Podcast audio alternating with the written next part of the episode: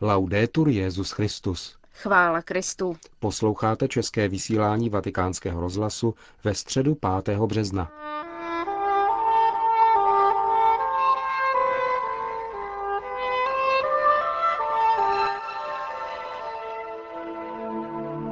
Ve vatikánské aule Pavla VI. se dnes jako každou středu konala generální audience Benedikta XVI.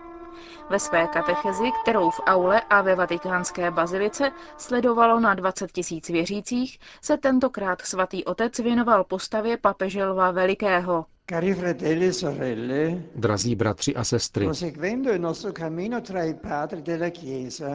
na našem putování mezi církevními otci, pravými hvězdami, které svítí zdály, se při našem dnešním setkání zastavíme u postavy papeže, kterého roku 1754 Benedikt XIV.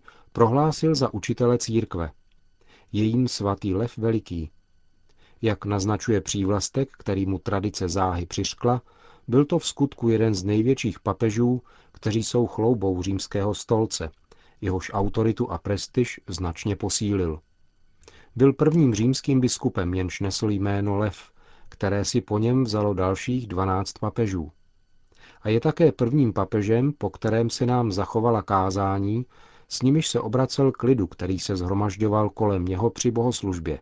Bezděčně lze pomyslet na něho i v kontextu současných středečních generálních audiencí, které se během posledních desetiletí staly pro římského biskupa běžnou formou setkání s věřícími i mnoha návštěvníky přicházejícími z různých částí světa. Lev byl původem z Toskánska. Kolem roku 430 se stal jáhnem církve v Římě a postupně dosáhl poměrně významného postavení. Tohoto výjimečného postavení se mu dostalo roku 440 od Gally Placídie, která v té době vládla západnímu císařství a která jej vyslala do Galie, aby tam vyřešil jistou svízelnou situaci. V létě téhož roku však zemřel papež Sixtus III., jehož jméno se pojí k velkolepým mozaikám baziliky Pany Marie Větší a po něm byl zvolen právě Lev, který o tom byl informován právě během své mírové mise v Galii. Vrátil se do Říma a 29. září roku 440 byl vysvěcen. Začal se tak jeho pontifikát, který trval více než 21 let a který byl bez pochyby jedním z nejdůležitějších v celých dějinách církve. Po své smrti 10. listopadu 461 byl tento papež pohřben u hrobu svatého Petra. Jeho relikvie jsou uchovávány dodnes v jednom z oltářů vatikánské baziliky. quelli in cui visse Papa Leone erano tempi molto difficili. Doba, ve které papež Lev žil, byla velmi obtížná.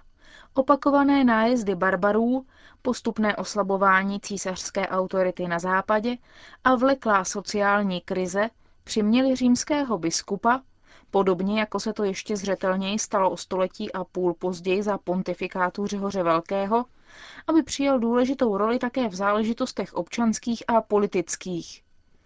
To samozřejmě přispělo k vzrůstu významu a prestiže římského stolce.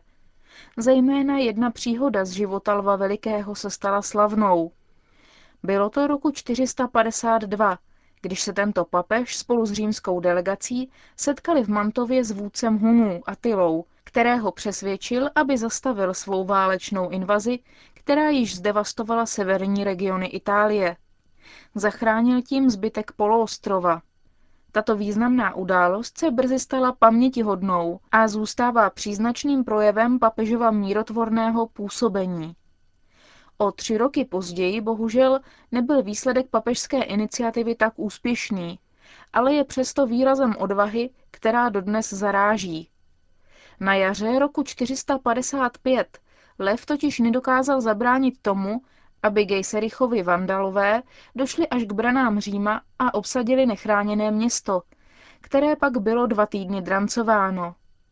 Nicméně svým gestem papež, který beze zbraně a za doprovodu svých kněží vyšel vstříc nájezdníkovi, aby jej přiměl se zastavit, dosáhnul alespoň toho, že Řím nebyl vypálen a před pleněním byly uchráněny baziliky svatého Petra, svatého Pavla a svatého Jana, v nichž nalezlo úkryt zděšené obyvatelstvo. Conosciamo bene l'azione di Papa Leone grazie ai suoi bellissimi sermoni. Působení papeže Lva dobře známe, díky jeho překrásným kázáním, kterých se zachovala téměř stovka v nádherné a jasné latině a díky jeho asi 150 dopisům.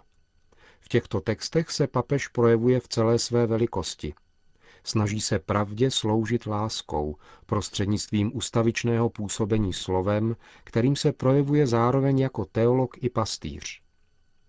Lev Veliký ustavičně podporoval své věřící a lid Říma, ale také společenství mezi různými církvemi i jejich potřeby. Byl neúnavným zastáncem a promotorem římského primátu a vystupoval jako pravý dědic a poštola Petra. Toho si byli dobře vědomi i četní biskupové, většinou z východu, kteří se zhromáždili na koncilu v Chalcedonu. Tento koncil, který se konal roku 451 za účasti 355 biskupů, byl nejvýznamnějším zhromážděním, které se v dějinách církve do této doby konalo. Chalcedon je jakýmsi cílovým bodem kristologie tří předcházejících ekumenických koncilů. Nicejského z roku 325, Konstantinopolského z roku 381 a Efeského z roku 431. Už v šestém století byly totiž tyto čtyři koncily, které zhrnují víru antické církve, přirovnávány ke čtyřem evangelím, jak o tom podává zprávu Řehoř Veliký ve svém proslulém listu, kde prohlašuje, že přijímá a ctí čtyři koncily jako čtyři knihy svatého evangelia, protože na nich, jak dále Řehoř vysvětluje, jako na čtverhraném kameni stojí struktura svaté víry. Chalcedonský koncil odmítnutím Eutychovy hereze, která popírala pravou lidskou přirozenost Božího syna, potvrdil jednotu jeho jediné osoby, v níž se spojují bez směšování a bez odloučení dvě přirozenosti, božská a lidská.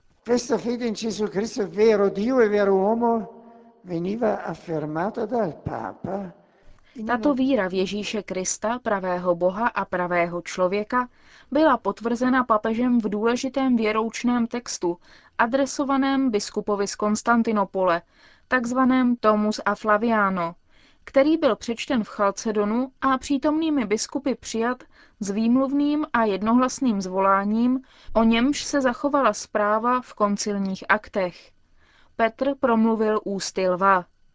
Zejména z tohoto a dalších zásahů, které učinil během kristologických sporů té doby, jasně vysvítá, s jak zvláštní naléhavostí papež vnímal odpovědnost Petrova nástupce, jehož role je v církvi jedinečná, protože jen jedinému apoštolovi bylo svěřeno to, co bylo všem apoštolům sděleno. Tak tvrdí Lev v jednom ze svých kázání ze slavnosti svatých Petra a Pavla. A tuto odpovědnost dovedl tento papež vykonávat za různých okolností rozvážně, pevně a jasně, prostřednictvím svých spisů a svých legátů na západě i na východě. Tímto způsobem ukázal, jak byl tehdy výkon římského primátu nezbytný, stejně jako dnes, aby se účinně sloužilo společenství, které je charakteristikou jediné Kristovy církve. Lev Veliký, vědom si dějné chvíle, v níž žil, a proměny pohanského Říma na křesťanský, ke které docházelo během hluboké krize, dovedl být na blízku lidu a věřícím svou pastorační činností a kázáním. Povzbuzoval klásce v městě Řím, který byl zkoušen hladem, přílivem uprchlíků, nespravedlnostmi a chudobou. Odporoval pohanským pověrám i působení manichejských sekt. Spojoval liturgii s každodenním životem křesťanů, například tím, že kladl do souvislosti postní praxi s charitou a almužnou, zejména u příležitosti Quattro Tempora, jež během roku poznamenávali změnu ročních období. Lev Veliký především své věřící učil a jeho slova pro nás dosud platí, že křesťanská liturgie není vzpomínkou na minulé události, ale s přítomněním neviditelných skutečností, které působí v životě každého. Zdůrazňuje to v jednom kázání, když v souvislosti s Velikonocemi říká, že se slaví v každé roční době, ne jako něco minulého, ale spíše jako událost přítomnou. Zdůrazňuje to v jednom kázání, když v souvislosti s Velikonocemi říká, že se slaví v každé roční době, ne jako něco minulého, ale spíše jako událost přítomná. To všechno patří k přesnému plánu, zdůrazňuje tento svatý papež, jako totiž stvořitel oživil dechem rozumného života člověka, uhněteného z prachu země, tak po prvotním hříchu poslal svého syna na svět, aby vrátil člověku ztracenou důstojnost a zničil vládu ďábla prostřednictvím nového života milosti. Tomuto kristologickému tajemství svatý Lev Veliký účinně a podstatně přispěl svým dopisem koncilu v Efezu, který navždy potvrdil to, co řekl svatý Petr v Cézaraji Filipově. S Petrem a jako Petr vyznal, ty jsi Kristus, syn živého Boha. A proto Bůh a zároveň člověk není cizí lidskému rodu, ale hříchu. Síle této kristologické víry byl velkým nositelem pokoje a lásky. Ukazuje nám tak cestu. Vírou se učíme lásce. Naučme se tedy spolu se svatým lvem velikým věřit v Krista, pravého Boha a pravého člověka a každý den uskutečňovat tuto víru jednáním, které vede k pokoji, láskou k bližnímu. E nell'amore per il prossimo. Grazie. Po společné modlitbě odčenáš udělil Benedikt XVI. všem přítomným své apoštolské požehnání. Sit nomen Domini benedictum. Et hoc non usque in seculum. Adiutorium nostrum in nomine Domini. Qui feci celum et terra. Benedicat vos omnipotens Deus, Pater et Filius et Spiritus Sanctus. Amen.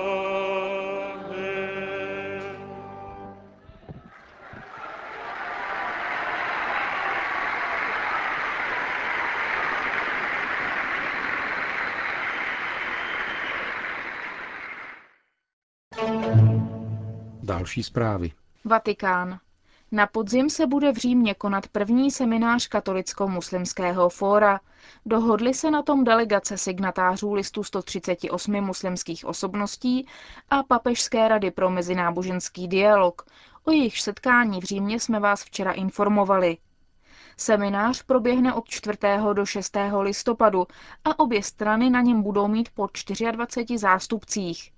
Téma bude znít Boží láska, láska k bližnímu. Účastníky přijme na audienci také Benedikt XVI. Indie. Tři tisíce dolarů pro rodinu, která vychovává dceru. To je nový program, který v sedmi z indických spolkových států vyhlásila tamní vláda. Chce tak bojovat proti nezákonnému, ale rozšířenému zabíjení plodů a novorozenců ženského pohlaví. Selektivní potraty byly v Indii zakázány v roce 1994, ale stále jsou nelegálně vykonávány. Podle výzkumu, který v roce 2006 zveřejnil britský zdravotnický časopis Lancet, bylo v Indii za posledních 20 let zabito na 10 milionů ženských plodů. V indické kultuře jsou preferováni muští potomkové, protože jsou nositeli rodinného jména a stávají se zdrojem podpory pro stárnoucí rodiče. Zatímco dcery rodiny opouštějí a ještě je třeba jim dát k svatbě věno.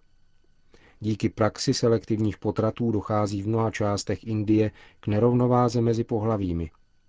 Nejhorší statistiku uvádí stát Punjab, kde na tisíc mužů připadá 793 žen.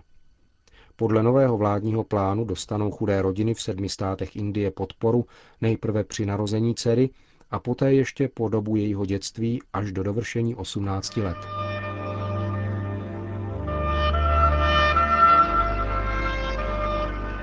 Končíme české vysílání vatikánského rozhlasu. Chvála Kristu. Laudetur Jezus Christus.